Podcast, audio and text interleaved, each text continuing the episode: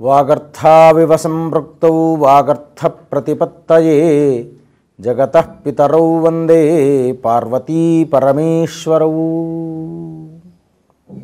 శ్రీ గురుభ్యో నమ. మాఘస్నానంలో మనం అప్పుడే పదమూడవ రోజుకు చేరుకుంటున్నాం. అంటే శుక్లపక్షంలో ఒక పక్షానికి అంతంలో చేరువలో ఉన్నాము. నిర్విఘ్నంగా ఇప్పటివరకు పదమూడు రోజుల పాటు మాఘ స్నానం అనేది బాగానే ఆచరించుకున్నాము ముందు ముందు ఇంకో రెండు రోజుల్లో మనకు మహామాఘి మాఘ పౌర్ణిమ కూడా వచ్చేస్తుంది. చాలా విశేషం. ఆ రోజు గురించి కూడా మనం చెప్పుకుందాము. అయితే దిలీప మహారాజు గారు వశిష్ఠుల వారికి మాఘస్నాన వైశిష్ట్యాన్ని గురించి తెలియజేస్తూ ఉంటున్నప్పుడు అయ్యా మాఘస్నానాల్లో చాలా విశేష పుణ్య ఫలప్రదమైనటువంటి ఫలితాలు వస్తున్నాయని ఇప్పటివరకు మనం చెప్పుకున్నాం కదా. అందులో చాలా విశేషించి మాఘమాసంలో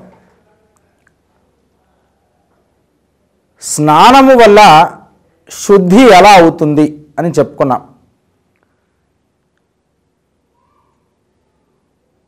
ఈ యొక్క స్నానాదుల్లో కొన్ని కొన్ని విధానాలు ఉన్నాయి వాటిని గురించి కూడా చెప్పుకుందామని చెప్పారు.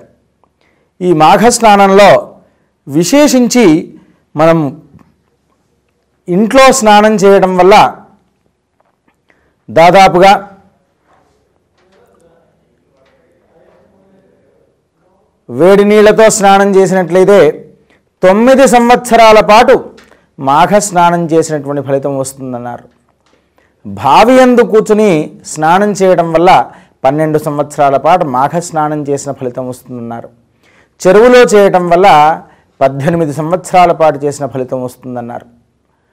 అలాగే నదీ స్నానం చేయడం వల్ల దాదాపుగా యాభై ఏళ్ళ పాటు మాఘ స్నానం చేస్తే ఏ విధమైన ఫలితం ఉంటుందో అలాంటి ఫలితం అనేటువంటిది వస్తుందని చెప్పారు. ఇలా ఇది కాకుండా సంగమ స్నానం అంటే కొన్ని నదులు ఉపనదులు కలుస్తూ ఉంటుంటాయి గంగా యమున సరస్వతి నదులు ఇలాంటి నదుల్లో స్నానం చేయడం వల్ల సంపూర్ణ ఆయుష్మంతుడవడమే కాకుండా తొమ్మిది వేల సంవత్సరాల పాటు మాఘ స్నానం చేస్తే ఏ విధమైన ఫలితం వస్తుందో ఆ విధమైన ఫలితం వస్తుందయ్యా అని చెప్పారు. అంటే అయ్యా ఏమిటి? కేవలంగా మానవ జన్మనే వంద సంవత్సరాలు అన్నారు మీరు తొమ్మిది వేల సంవత్సరాలు అన్నారు. అంటే ఈ మాఘ స్నాన ఫలితం అనేటువంటిది మరుజన్మలో ఎంతో ఉపయోగపడుతుంది. అందుకూర్చే ధర్మార్థ కామ మోక్షాదులను ఎందుకన్నారంటే మోక్ష సంప్రాప్తి కొరకు మనం ఎప్పుడైతే మానవ జీవితంలో మూడవ ఆశ్రమ స్వీకారం స్వీకరిస్తాం వానప్రస్థాశ్రమ స్వీకారం గురూపదేశం పొందేసి బాధ్యతలన్నీ కూడా వదిలేసేసి ఎప్పుడైతే ఆశ్రమ స్వీకారం చేసుకొని అప్పుడు చక్కగా బాహ్య ప్రపంచంలోకి వెళ్ళిపోయేసి తాను తన ధర్మపత్ని కూర్చునేసి గురూపదేశ మంత్రాలను జపిస్తూ ప్రశాంతమైనటువంటి జీవితాన్ని ఎప్పుడైతే గడించాల్సిన సమయంలో మనం గడిస్తూ ఉంటుంటామో అదే మనకు మోక్షాన్ని తెచ్చిపెట్టేటువంటిది. కనుకనే అలా ఎంత సంప్రాప్తి వస్తుందో దాని ఫలితం అనేటువంటి మరుజన్మ కొరకే మనం చేసుకునేది. ఒకవేళ మళ్ళీ జన్మ ఎత్తాము అంటే ఏ కుక్కో గాడిదో పందో చీమో దోమో అవ్వకుండా చక్కని మానవ జీవితం. అందులో ఉత్తమమైనటువంటి వంశంలో పుట్టడం శ్రేష్టమైనటువంటి వంశంలో గొప్ప వంశంలో పుట్టాలి అని కోరుకుంటూ ఉంటాం. అలాంటి జన్మ ఎత్తాలయ్యా అని చెప్పేసి దాని కొరకే మనము ఈ యొక్క దానము ధర్మము తపస్సు పూజాది ఇత్యాదికాలన్నీ చేస్తూ ఉంటామయ్యా అని ఇన్ని విషయాలు దిలీప మహారాజు గారికి వివరిస్తూ ఉన్నారు. ఇది కాకుండా నీకు ఇంకొక కథ చెప్తాను నాయనా. ఈ మాఘ స్నానంలో చాలా విశేష ఫలప్రదమైనటువంటిది ఒక కథ చెప్తాను నాయన అని అన్నాడు. పూర్వము సుశీలుడు అనేటువంటి ఒక బ్రాహ్మణోత్తం ఉండేవాడు చక్కని కర్మిష్టి మంచి శ్రౌతి బాగా చక్కని తన నిత్యము సంధ్యావందనము అగ్నికార్యము బ్రహ్మయజ్ఞము ఇలాంటివి పితృతర్పణాది కార్యక్రమాదులన్నీ కూడా చేసుకుంటూ ఉండేవాడు. బాగా వేదాధ్యయనం చేశాడు. ఇలా చేస్తూ చేస్తూ ఉంటుండగా అప్పుడు దేశాటన చేస్తూ ఉన్నారు. ఇలా చేస్తూ ఉండగా ఒక చోటికి వెళ్ళేపాటికి అక్కడ ఒక దట్టమైన అడవి ఏర్పడ్డది. ఆ అడవిలోకి ప్రవేశించేపాటికి అక్కడ నుండి ఆ అడవి దాటితే కానీ మరొక గ్రామం అనేటువంటిది రాదు. ఆ గ్రామంలోకి ప్రవేశించారు. ఆ ప్రవేశించేపాటికి అక్కడ ఎక్కడ అడవిలోకి మధ్యలోకి వెళ్ళేపాటికి ఎటు చూసినా పశుపక్షాదుల యొక్క అరుపులు వినబడిపోతూ ఉన్నాయి. బో చాలా దట్టమైనటువంటి అరణ్య ప్రాంతంలోకి మనం వచ్చేసాము. చాలా జాగ్రత్తగా మనం వెళ్ళాల్సి ఉంటుంది. కానీ సాయంకాలం వరకు మనం ఈ యొక్క అటవీ అనేటువంటి దాటాలి. ఎందుకంటే మరుసటి రోజు మళ్ళీ మనము స్నానం ఆచరించుకోవాలి కదా మాఘ స్నానము అని చెప్పేసి అప్పుడు బయలుదేరాడు బయలుదేరుతూ బయలుదేరుతూ మార్గమధ్యంలోనే అక్కడ ఒక చోట చెట్టు కింద విశ్రాంతి తీసుకుంటున్నాయట పశుపక్షాదులు అన్నీ కూడా అరుపులు వినపడుతున్నాయి. భయంకరమైనటువంటి అరుపులు. ఏమిటి ఇలాంటి అరుపుల మధ్య ఒక చోట ఒక రాక్షసుడు కనబడ్డాడట. అతన్ని చూసేపాటికి ఈయన కాళ్ళు చేతులు చెమటలు వచ్చేసాయి ఆ రాక్షసుడు ఎలాంటి ఆకారంలో ఉన్నాడయ్యా అంటే చాలా వికృతాకారంలో ఉన్నాడు. నా కటి వరకు నడుము వరకు చెట్లు యొక్క వేళ్ళు. ఆ చెట్టు కూడా ఎలాంటి చెట్టుగా అంటే చండ్రు కర్ర యొక్క చెట్ల యొక్క వేర్లలాగా ఆ ఇక్కడి వరకు కటి భాగం వరకు ఉంది. పై భాగమేమో రాక్షసావతారంగా ఉంది. ఇలాంటివి ఆ వికృతమైనటువంటి ఆకారము చేష్టలు చూసేపాటికి అతను చాలా భయపడిపోయాడు. ఏమి చేయాలో తోచలేదు. ఒంటి నిండా చెమటలు వచ్చేస్తున్నాయి. మనం శరీరం చల్లబడిపోతుంది. కానీ మనం ఇంతవరకు ఇంతవరకు వచ్చాం కాబట్టి ఇక్కడ నుండి మనం దాటాలి.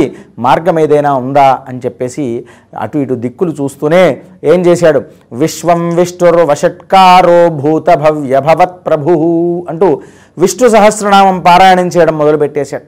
ఆ తర్వాత తనకు నచ్చినటువంటి మహావిష్ణువు స్తోత్రం పఠించాడు. ఆ పిదప పురుష సూక్తాన్ని పఠించేశాడు. ఇలాంటివి తనకు వచ్చినవన్నీ కూడా జ్ఞాపకానికి వచ్చినవన్నీ కూడా పఠించేయడం మొదలుపెట్టేశాడు. ఆ మొదలు పెట్టేటువంటి పాడ చూసేపాటికి ఆ వేదమంత్రోచ్చారణంలో ఈయన లీనమైపోయాడు. ఆ మంత్రోచ్చారణ యొక్క బలము చేత ఆ రాక్షసుడు కాస్త చల్లబడిపోయాడు చూడండి. ఆ చల్లబడిపోయేపాటికి ఆ రాక్షసుడు మహా చైతన్యవంతుడున్నటువంటి రాక్షసుడు అరుపులు కరుపులతో ఉన్నటువంటి వాడు ఇతన్ని చూడగానే చల్లబడిపోయాడు. చల్లబడిపోయేపాటికి ఇతనికి అటో ఇటో ధైర్యం చేసుకున్నాడు. ధైర్యం చేసుకునేసి అయ్యా ఎవరయ్యా నీవు? ఏమిటి ఇలా ఆకారంలో ఉన్నావు? ఎక్కడైనా రాక్షసులంటే విచిత్రంగా కనబడుతూ ఉంటారు కానీ నువ్వు పైకొక భాగంగా కిందికొక భాగంగా ఉన్నావు. ఏమిటయ్యా? అని అడిగాడట. అడిగేపాటికి అప్పుడు అన్నాడట అయ్యా మీరు మంచి విషయాన్ని అడిగారు ఇంతకాలం వరకు వచ్చుతూ ఉన్నారు జనాలు వెళుతూ ఉన్నారు నన్ను చూడగానే భయంకరంగా చూసి భయపడి పరి పారిపోతూ ఉన్నారు. కానీ మీరు మాత్రం నిలకడగా భయపడ్డా కానీ భగవన్నామస్మరణ చేశారు. చూడండి మనం ఇంతకు పూర్వం కూడా చెప్పాం నామ సంకీర్తనం యస్య సర్వపాప ప్రణాశనం ప్రణామో దుఃఖశమనం. తన్నమామి హరింపదం అన్నారు. భగవన్నామస్మరణ వల్ల పాప పరిహారం అనేటువంటిది జరుగుతుందయ్యా అని చెప్పుకున్నాం మనం. అలాంటి పాప పరిహారం అనేటువంటిది నాకు అవుతుందేమో అనిపిస్తుంది స్వామి. మీరు చూస్తున్నట్లయితే చక్కని బ్రాహ్మణోత్తముల్లాగా కనబడుతున్నారు. మీ వేదమంత్రోచ్చారణ యొక్క ప్రభావం వల్ల నాకు పూర్వజ్ఞాన పరిశీలన కలిగిందయ్యా అని చెప్పాడు. అప్పుడు చెప్పేపాటికి చెప్పినాయనా నీ బాధ ఏమిటి? ఇలా ఎందుకయ్యావు? సగం చెట్టు ఓ వేర్లలాగా ఓవైపు రాక్షసలాగా అయ్యావు. ఏమిటయ్యా కారణం? అని అడిగాడు. అప్పుడు అనేపాటికి అప్పుడు చెప్పాడు కదా అయ్యా నేను ఒకప్పుడు ఓ గ్రామంలో గ్రామాధికారిగా పనిచేస్తూ ఉండేవాడిని అనేక రకాలైనటువంటి పాపకర్మాదులన్నీ చేయటం వల్ల ఒక బ్రాహ్మణోత్తమునకు నేను చేసినటువంటి అపకారం వల్ల ఈ యొక్క శాపం ఏర్పడ్డది. ఈ శాపం వల్లనే నేను ఈ యొక్క పిశాచ జన్మనెత్తానయ్యా అని చెప్పాడు. దీని నుండి ఇదంతా కూడా నాకు ఇప్పటివరకు జ్ఞాపకం రాలేదు.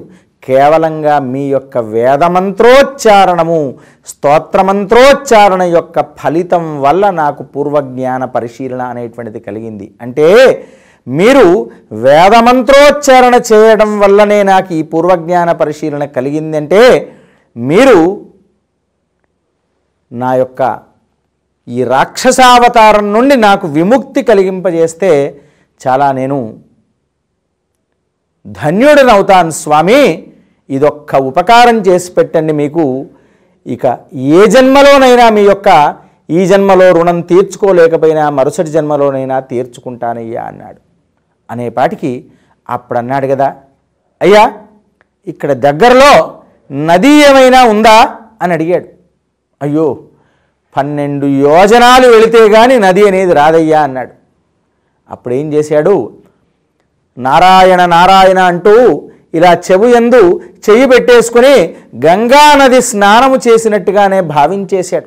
అయ్యా నీకు శాప నివృత్తి ఇలా ఏదో పూర్వజన్మ శాపం వల్లనే ఇలా అయ్యావు.